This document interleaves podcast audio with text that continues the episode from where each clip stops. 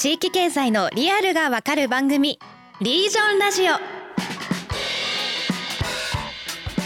それでは本日も参りましょう。前回に引き続き離島経済新聞社代表の伊佐本敦子さんをゲストにお迎えしています。伊佐本さん今日もよろしくお願いします。はいよろしくお願いします。はい伊佐本さん前回は、まあ、リト系って何やってるの？なんで始まったの？みたいなところを主にあの伺っていったわけなんですけれども中編の今回は、えーとまあ、10年以上ですね離島の暮らしと経済を取材してきた伊佐本さんから見て、まあ、離島にどんな価値がこう秘められているとかまだ知られていない価値があるのかとか離島の外にいる人たちがそこに関わっていくっていうことの意義を、えー、聞いていきたいなというふうに思っています。はい。ですね。え私も離島大好きなのでもうすごいいろんなこと聞いてみたいんですけど。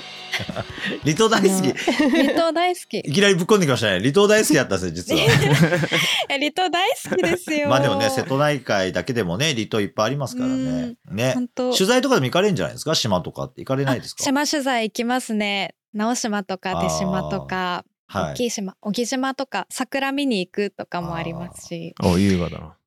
はい。でもなんかね 磯さんご出身のあの日田とかもねなんかやっぱそういう意味では山間部だけど閉鎖空間みたいな話もねされてましたけど。あ そうなんですよ。だからまあ、えーさっきの瀬戸内海って言ったらさ瀬戸内海は物理的な島で人が住んでるとこ140とかあったりするんですね。あうんー。で人数からしたら数人まあ一人二人住んでる島から数万人単位っていうのがいろいろああるんですけ一ど人二人まであるんだ。ありますよ。でもあのまあ私の地元は私生まれ育ちが大分県の日田市って九州の真ん中ら辺にある盆地なんですけどで盆地も山に囲まれてある種の島みたいな感じの感覚があって、うんで日田の中に結構山奥に御田焼っていうそのさんの窯元があるんですけど、そこ400年続いてる窯元なんですけどまあすっごい山の上にあるからもうそことか完全に島ですね。もう暮らしいやないや僕もなんか行ったことあるんですけどすごいとこですよねそうだからもうあそここに住んでる人たちの話と離島に住んでる人たちの話ってほぼ似た話をしているのでああ、なるほど。だからその物理的な離島っていうのも結局島日本は島国とか言うてけどあの島っておそらく物理的なアイランドでもあるんだけど縄張り的なそのカタカナで書く島みたいな形で,、うん。島。でその島がたくさんカタカナで書く島がたくさんあっての日本みたいな。ななんかそんなイメーージかなと思ってるので、ね。々みんな島の人間なんですよ。確かに確かに。まあ生活圏っていうのは実はそのねカタカナでいう島みたいな単位でやっているものがたくさんあるけど、なんとなく我々ですぐね市町村とか都道府県とかはいこういう単位でうん普通に地域を捉えがちですけど、もうちょっと細かく見た方が面白いよってとこですよね。そうだから東京であっても結局自分の住んでるところから、ねまあその市町村だから東京だとどうなんだろう？田舎だまあ、とその、駅かな？駅かもしれ駅駅広すぎるな。駅すぎるマンションとかマンション。通りとかあ通りねそんなちっちゃいんだ。そうそう番地の一番ちっちゃいやつとかそうそうそうそうのああ、なるほど。まあ商商店街も島ですから、そうそう商店街街とかあ自治会とかあるじゃないですか。で自治会も自治会の中に細かく例えば班とかが分かれてたりとかするんですけど、うんそのぐらいのレベルなんか単位で言うと2300人ぐらいのところまで狭めて顔が見える人間関係で構成されてるのが島。カタカナ。そうカタカナでしそうそうですそうです。あでもよく会社のマネジメントでもね300人とか超えてくるとやっぱり経営者がみんなやっぱあの全体が見えなくなるってやっぱりみんな言いますからね、うん。だからやっぱり人間が可能な島の範囲、ーっていうのが認識できる島の範囲。そうそう範囲があってそれがはい若干ね、さ今の盆地みたいなところとか離島みたいなところっていうのはうんすごい分かりやすく現れてるっていうところですよね。まあその物理的に何かにへ閉ざされている、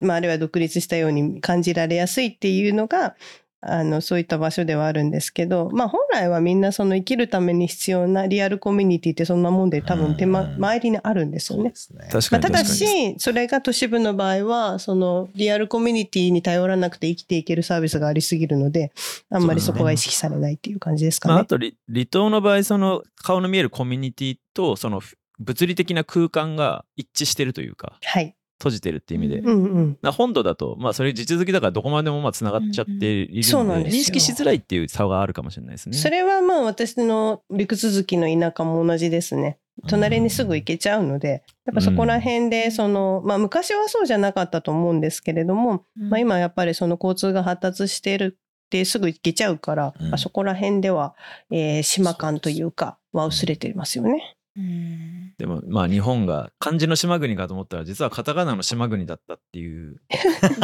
そうですね。これ中編はカタカナの島をイメージしながらのはい。離島トークをしていくっていう。そうですね そうですそうですそうです。ね。はい。皆さんも身近なカタカナで書く島をあの、はい自分の島を思い浮かべながら聞いてもらうと嬉しいです。ねどこなんだろうなそんな風に捉えたことなかったなんかね、全然向こうの存在っていうふうにあんま思わない方がいいよっていうところですね。はいそうそうそうです確かに確かうに、ん久本さんも日田市出身のその日田という島からはい。今度は海を隔てた離島に関わっていくということでしたが、はい。そのご自身の価値観がこう変わる経験とかってあったんですか？具体的に。うーん。まあそうだよね。なんか普通なんかね、そういうなんか山間部とかから出てきたら、そうじゃないものがいいとかって思いがちな気もしちゃうんですけど、あーさっきね、経済記者をされたりしてる中で、はいだんだんとまたなんか価値観がまたいろいろと相対的に見る力の中で、ああ、はなんか違うのかなとかって思われたっていう、なんかね、そういうきっかけとか終わりなのかなって、うんそういうね、興味深いですよね。い。そうですね。あの、再発見とか再評価に近い気づきっていうのがたくさんある感じですね。私の場合自分が田舎育ちで、で、その、まあ、日田って言っても日田は6、7万人規模なので、まあ割とでかいんですよ。そうそう街ではありますでかいというか、まあ、一つの単位としては大きいので、まあ、自分の本当に、えーローカルな集落って言ったら、まあ、本当に200人ぐらいの、その、町、あの、町内があるんですけどね。で、そういうところが自分が、あの、生まれ育ったコミュニティであって、で、その場所をどう考えていこうかって言って、で、そこがどういう価値があるのかみたいなところを、島と関わるようになって、改めて言語化できたりだとか、うんその周りの人から教えてもらったりとかいうのはありますね。はい。だからそれがどういうのかというともう私ここ12年で離島経済新聞社通じて5,000人ぐらいこうお話を伺ってるんですけど累計で。うん。でその中で教えてもらうことが多々あってそれですね。例えばと子供自分2人いてですね。子育てしているんですけれども、うん。田舎とか島って保育サービスが充実していなかったりするんですけれども、うん。それってそもそも周りにいらっしゃる方とかがその子育てに参画してくれたりだとかうんでうん必要がないままあに今に至っている場合もあるんですね。なるほど。はいねで、まあ、そこ子供をみんなで育てるっていう感覚がそもそもあるみたいな。うんで今だったら東京で自分の子供知らない人が怒るとかないじゃないですか叱られるとかないじゃないですか。うんうんなんだったら通報されそうな感じじゃないです問か。題になってしまうはい 確かに。けど島だったらあのまあ子供を周りの人がちゃんと注意してくださったりもしますしね、うん田舎であると。だからなんかそういう優れた、えー人間が生きていくために必要なコミュニティとかつながりっていうのがまだ生きてるっていうのは自分の田舎でもまだあるっちゃあるんですね一部。ででもそれをどう評価するか何も考えてなかったんですけど離島に行くとやはりそれがいやっぱり必要なんだとかやっぱり大事なんだっていうところをはっきりと、えー認識できるうんここはたくさんありますね。まあそれは今のは一例ですけれども他にもたくさん。うんなんか都市に暮らしてるといろんなこう必要な暮らしの中でとか生きていく上で必要な機能とか役割とかがサービスとしてこう売られてて、ではい。それを何らかの形でお金をやり取りすることでまあ得る。でそれ以外のことはなんかリスクだから子供に声かけたら通報みたいな まあまあ ちょっとそれは一例ですけど。はい。あの感じでこうなんか受受益者とこうなんだろう支払支払う人がこう綺麗に分かれる関係が混み合ってるのが都市かなっていう風ななんかイメージをうん。今の話聞くとなんか改めて思ったんですけどやっぱりその島だとそのサービスとかそういうお金のやり取りじゃないところでの人のココミュニティの機能みたいなところがうん残ってるというか発達してるっていうことなのかなっていうふうにも思ったんですけ発ど。達というか本来は大事なんですよ。そもそも経済というか、その経済的なやり取りっていうのは余り物っていうかお裾分けとかなんだとかそういうものをお互いに交換する？もう交換するとこの交換の部分がお金っていうは発明によって今行われてきて今に至るわけじゃないですか。でもその交換っていうのが別にお金を介在させなくても本当はできるんですよね。うんうん。島の中なら？うん、そうう、ん。というかまあその現象的なコミュニティというか、人と人がその地球上で協力しようとすると、お互いに持ってないものを交換した方がいいよねっていうところであって、で、それが物なのか、あるいはその、その時の時間なのか、例えばちょっとだけ子供見とくよみたいな時間なのかとか、あとは何かその子供に何か教えてあげるよっていう知恵なのかとか、うん。なんかまあそういうものではあるんですけど、それが全部サービス化されてるようなところに見えちゃうのが都会かな。なるほどなるほどなるほうんどそういう違いがあると。はい。なんか都会の人間がその離島に関わるあのこの後の話にも出てくると思うんですけど都会の個人とか都会で働いてるビジネスパーソンの個人とかあるいは都会でガンガン稼ぎまくってる大企業とかがあのその離島計算のそのつなぐの部分の事業としていろんな人がこう島に関わるきっかけを得てると思うんですよね。はい。でそれがなんでそれをなんでそういうことが起きてるのかみたいなところをちょっと聞いていきたいなと思うんですけど、そもそもなんで島に関わりたいんですかね？外の人たちが。まあ、あの、ここ10年とかでも、その企業の方々が島みたいなところに興味を持ってくださる数ものすごく増えてると思っているんですよ。うんまあ、島に限らずローカルに向いてるとは思います。まあ、それは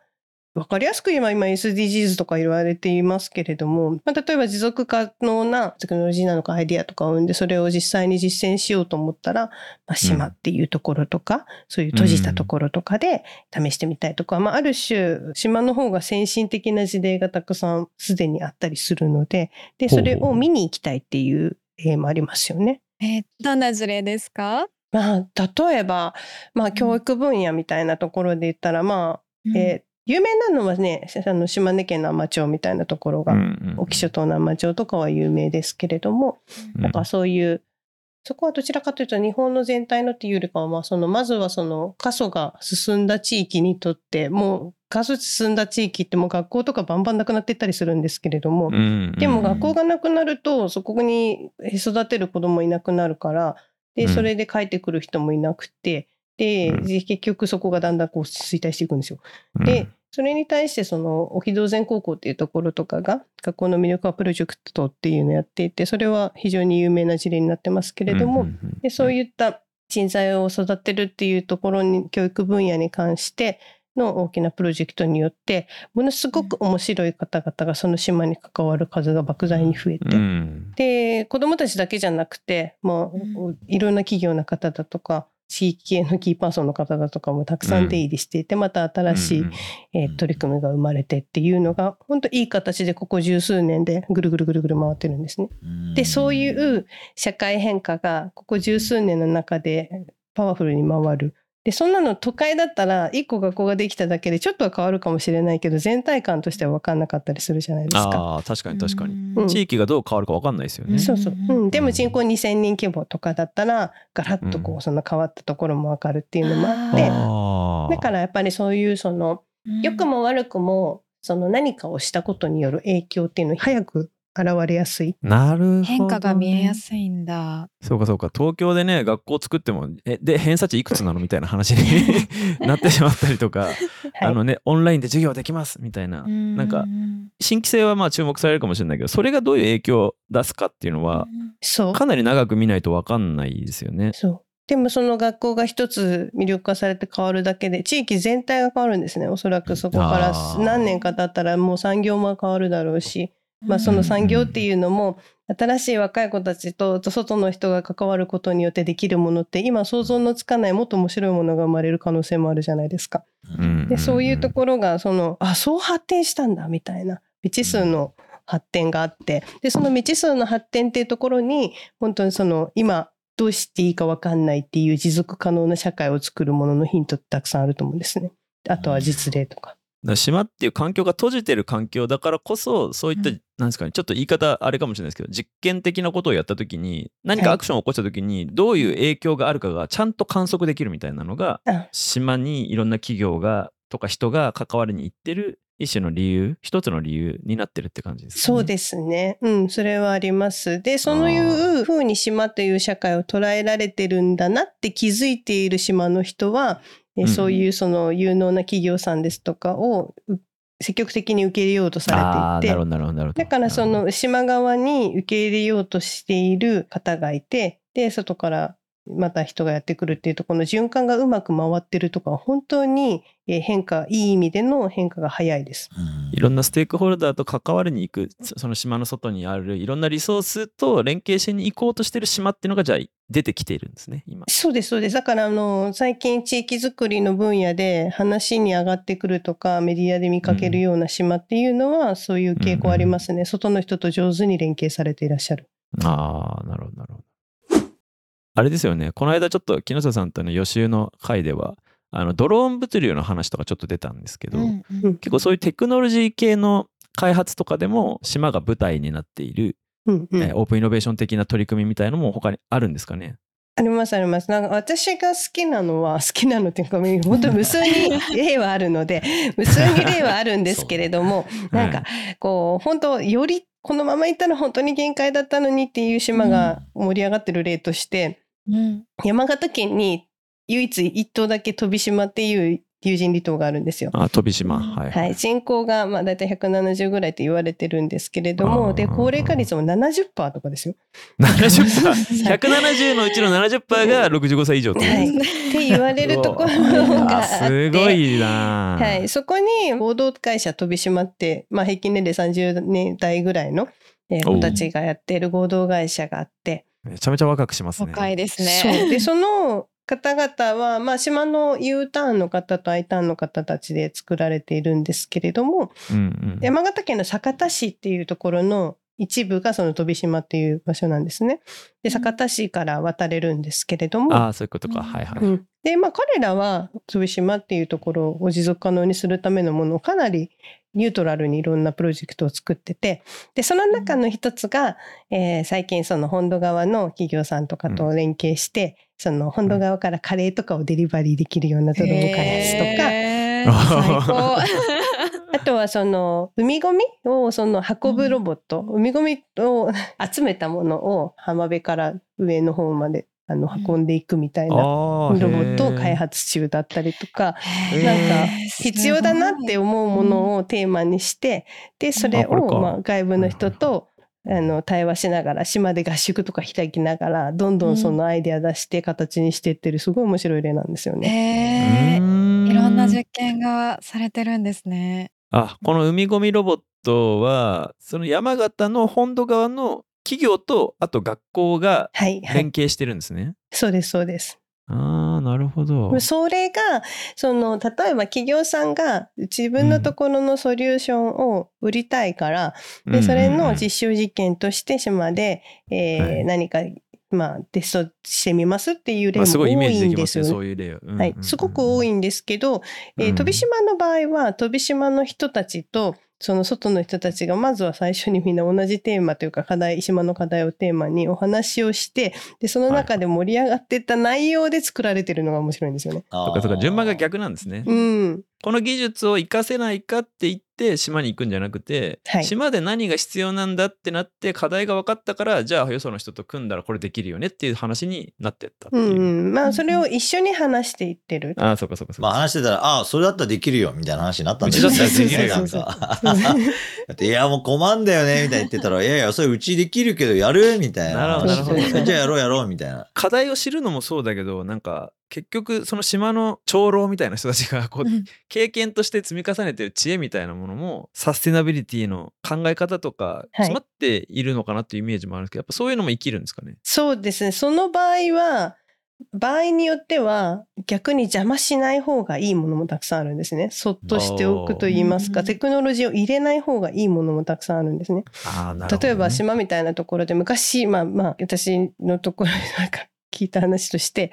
家にいながら健康管理ができますっていうようなソリューションを島に導入したら島のお年寄りとかよく便利なんじゃないのっていうことを思いつかれていた会社さんがあったんですけどおヘルスケア系の、うんそう家にいながら、まあ、タブレットとかでその何か入力すればそれで終わりみたいなやつとか、でそれでコミュニケーション取ればいいじゃんって言って。まあ高齢者多いんだったら便利じゃんって思いますけどね。うん。でもそれをすることによっておじいちゃんおばあちゃんはちょっとした歩いて集落に行くみたいな運動をしなくなるし、そのち出ていった先で周りの人たちとその立ち話ですとか井戸端会議をするっていう機会を失失うんですね。で、そのコミュニケーションを失わせることによって、その集落の結束が薄れることもあるかもしれないし、おじいちゃんおばあちゃんは余計歩けなくなるかもしれない。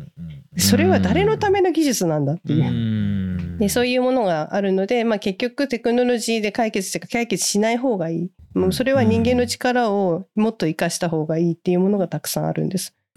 でそこら辺をさどの部分をテクノロジーにしてどの部分を人間の力を生かすかみたいなところの判断も都会にいるとなかなか分からなくなっちゃうから、うんまあそれをまあ島みたいなところで本当に最低限必要なテクノロジーって何だろうかみたいなことを考えていくっていうのはこれからは本当に大事なんじゃないかなと思います。なるほどね。技術で代替していいとこといけないところがある。そうそうそうそう。だからまあその代替ですよね。だから。まあカレーをね運んでくるのは別に技術でやった方が 便利だと思いますけどね。嬉しいですよね。それでもあのカレーは重要じゃなくてカレーが運べるんだったら 緊急の時の医薬品とか運べるじゃないですか。まあまあそうですはいカレーはまあまあ、飛島まで行く間に冷め切りますよね、これ。まあまあ離れてるから。いやもう、もう、それだったら普通にね、もうバーモンドカレーかなんかレトルトで運んでチンした方がいいかもしれない。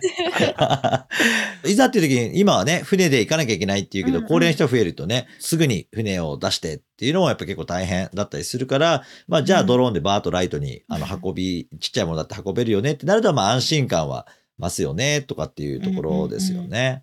竹谷さん大丈夫ですか？カレー、カレーネタは？カレー好きとしてのみたいなでも 反応がね。すいません過剰にカレーに反応してしまうんですけど 島移住にあたってそのカレーが本土から運ばれてきたら私はあの移住進めたいなって思いますよ。えでもね、結構ね、カレー好きの人は、なんか、移り住んだところに美味しいカレー屋があるかどうかは結構みんな言うよね。いや作ろう作ろう。そうそうそう。でね、そう、まさにね、そう、作ろうなんだよね。そうそう。まあ、だから、なかったら作ればいいじゃん、みたいなところっていうのも、うんなんかやっぱり、都会でね、急になんか家賃すげえ払って、カレーやるっていうと大変かもしれないけど、うんもう街の人たちとかにね、食べてもらうとか、時々外から来る人にも食べてもらえばいいや、みたいな感じのペースでやるっていうことができるとね、まあ、それはそれですごいいいわけですよね。そうなんですよ。うんね。その家賃もね、なんでその金額になってるかとかいろいろ考えていくとですね、実際使わない人が普通に投資で立てていて、そこの利回りを含めて払わなきゃいけないから、その金額になってるみたいなので、実態的にはね、なんかよくわからない話になってたりすることから、ある意味でうん。そういうグリッドのね、ネットワークの中に入っている都市部とはまた違うオフグリッドなところだから、実態とすごい乖離しない関係値でいろんなことができるっていうのがやっぱり島の良さなんだろうかな、うんさっきのね、島っていう意味では、うんその集落みたいなところの単位での良さなんじゃないかなってやっぱ思いますね、聞いていながら。そうですね。わかんなくなりますもんね都市部にいたらそのあたりが。で、おそらくね、大企業とか、まあまあ、大組織とか役所とかもそうなんですけど、なんでそうなっちゃってるのかっていうことが、もうあまりにも複雑に入り組みすぎて、もうよくわかんなくなっちゃってるっていうところはすごいあると思うんですよね。だからさっきの学校みたいなこと一つとっても、もともとは、そう、例えば、まあ、そのね、地元に生まれる子供たちに、いや、それはやっぱりなんか、ね、読み書き、そろばん、昔だったら、まあ今だったらネットとかいろんなものを含めて、生きていく上に基礎的なものは教えたいよねっていうことから端を発して普通にみんなでやってた話が、いつの間にか、がなんか校舎をすごい建てなきゃいけないとか、プールを、ね、整備しないといけないとか、先生をみんな専従で雇わないと学校とは呼ばないみたいになって、やってたら、今度人減ってきたら、それが維持できないから、なんか教育機会そのものがなくなっちゃうっていうのも、いや、それもともと別に普通にやれる範囲でやれば、もっとできることたくさんあるよね、みたいなところっていうのに、意外とね、あの普通に大きいところ、あの流れにただ乗ってるだけの生活してると気づかないんですよね。そんなもんだぐらいに思っちゃうっていうのが、一回やっぱこの島とかそういう形の、あの、従来とは違う流れの中で生活ししてる、あの、経済圏とかに入ると、あ、そっか、そこのレベルからまずゼロから自分たちで考えて構築していくっていうことが、実は我々の生活で可能なんだってことと向き合えるっていうところがですね、すごい大きな価値なんだと思うんですね。そういう思考能力がちょっとね、若干都市部のおルールの中でやってるとか、もしくはさっきの学校教育でも、まあ単純化されたヒエラルキーの中で、なんか上に進んでいけばいいみたいな話でやってると、まあ、いい子でなんとなく成績が取れるかもしれないけど、生きる上で必要なんかハッキングというか、その根本から考えたりとか、やらなくていいことはやらなくていいみたいな話っていうのが、自分の頭で考えられなくなっちゃってるっていうところを、うんまあ素朴に普通におそらくな人たちから、え、なんでそれやる必要あんのって言われた時に、結構ね、頭を殴られるような衝撃を受ける人はね、いるんだと思いますよ、実際。さっきの24時間もそうだと思うんですよ。え、なんで24時間じゃないんですかって言って、逆に向こうから、え、なんで24時間もやんなきゃいけないんですかっていう、ね、そういう前提からですよね。はい。だから24時間イコール便利って思い込んでるのも本当にそうかみたいなこととかっていうのに、まあやっぱり問いが立つっていう、ここがね、すごい企業人とかがやっぱり離島とか含めて従来の自分たちの範囲、要は資本戦略からすると、そこに店出すとかはないとか、そこに事業展開をするってことはないと思っていたところに、実は根本的なヒントがあるっていうところが、うんうんまあ結構大きいんじゃないかなとやっぱ思いますね、お聞きしていて。確かにそうですね。だからそのさっきのその健康管理をうんなんかタブレットでできたらいいじゃんみたいなやつとかも おそらく人口が増えていって高齢者が増えていってそれを効率的に管理することも含めてこう作られていくようなサービスだと思うんですよね。で、うんもうそれって人口の少ない地域とかだったらいらん話だったりとかするものだったりするんですね。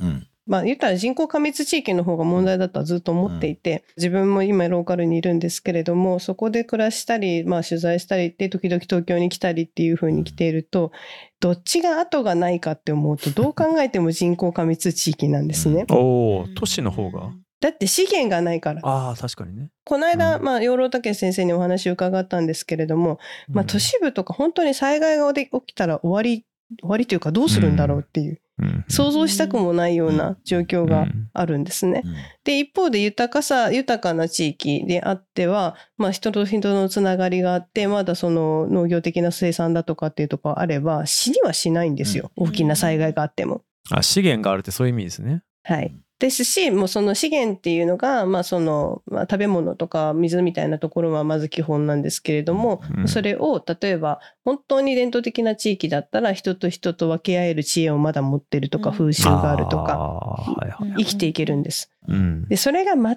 くないところをテクノロジーで解決しようったって、もうそもそも全部崩れてしまったらどうするんだろうかみたいなところがあってうん、だから私は結構そこが恐怖でありますね。うん。うん確かになんかあの台風が来た時にみんなでこう同じところに集まってこうみんなで今部屋にあるもので使って分け合うっていう話とか聞きますね。瀬戸内の島の方からも。ああなるほどね、うんうん。そういう知恵が残ってるんうんうん。まあ、できる範囲なんですよ。やっぱりそう今言ったように、うん。やっぱコントロールが不可能な規模に過密化してるわけですよ、はあ都市部はい側なんでね。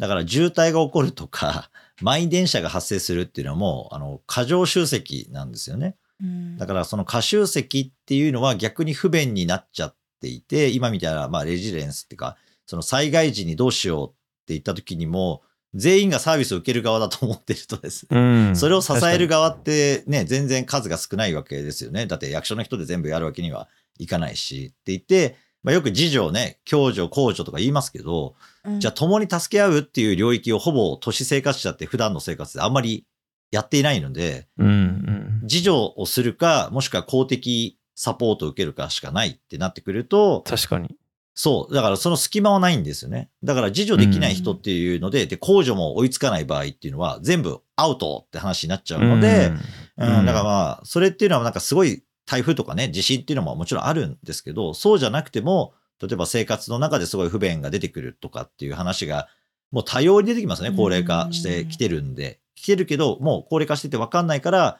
ヒートショックとかで亡くなっていくとか、あ発見されるのに何日もかかっているとかっていうのざらにあるわけですね。なんか有名人とかであんだけニュースで出てくるわけですよ。この間もね、俳優さんとかでそうやって亡くなってたのが発見されたっていうね、うん2日かかってるわけですよね。うんだけど集落とかだったらなんとなくね、あの周りの中であの人見ないとかうんすぐわかるでしょう。うんそうなんですよ。そうか、なんかあれですね。あの、自分一人での手の届く範囲が分かるとか、協力できる範囲が広いとかっていうのが、なんかその、島と都会の大きな違い、うん。そうですね。まあ、もはやお金がなく、試しにうん。お金を持たずに、うん。えお金ってあれキャッシュレス持っちゃダメなんですけど、持たずに、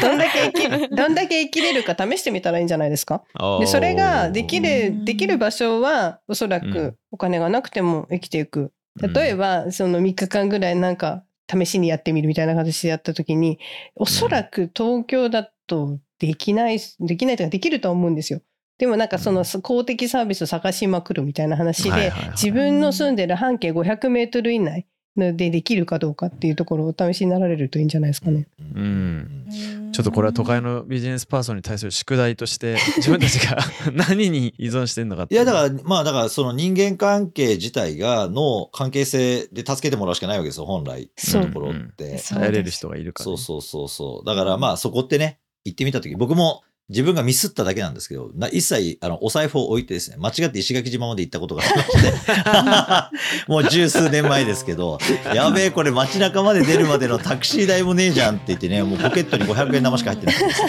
いや、これどうしようかなと思いましたけど、まあそこからやっぱ知り合いにね、頼るしかないわけですよ。そうでもなんか結局知り合いにお互い頼ったりとか助けたり助け合えたりっていう関係値っていうのはさっき言ったやっぱおそらく数百100人200人とかかなり小さい集積の中でお互いに関係値を持っていればいや、あ、何来ましたっけ？バカだねみたいな言われながらもね、助けてくれるわけですよ。だからまあ、3日4日飯を送ってくれたりとかねあの、泊まる場所とかもよしてくれたりとかするわけですけど、必要なものは必要な時にお金で買えばいいっていう、オンデマンドで全部が揃うっていう話は、都市部生活ではもちろん便利な側面はあるものの、かなり脆弱な基盤の上に成立してるよねっていうので、しかもそれがなぜそうなってるかっていうのを今現代人が考えるかっていうと、あんまり考えてないっていうところに、まあ、実はやっぱ本質的なね生活を見直す、えーなんか必要性があるんじゃないのっていうのはやっぱ問題提起されてるような気が今聞いていてしましたね。そうですね。ん。だから自分の暮らし自体にがそのを疑う機会がないと思うんですよそうですね。それをね島に行ってもらえるとちょっとそこを疑うきっかけみたいなのはできると思います僕もちょっと財布忘れて3日ぐらいちょっとどっかの島に 行ってきたいと思います。その方が楽しいかもしれないですよね。あ ちゃんと返してくださいねお金は。はいありがとうございます。いやめちゃめちゃ面白い話でいろいろなテーマに及んだんですけど一旦ここでじゃあ締めて次に行きましょうか。はい。伊佐本さんありがとうございました。ありがとうございました。え次回の放送では離島だから作れる価値について聞いていきます。ぜひ皆さん次回もお聞きくださいそして番組へのご意見ご感想もお待ちしています。ぜひハッシュタグリージョンラジオでツイートいただけると嬉しいです。ではまた次回の放送でお会いしましょう。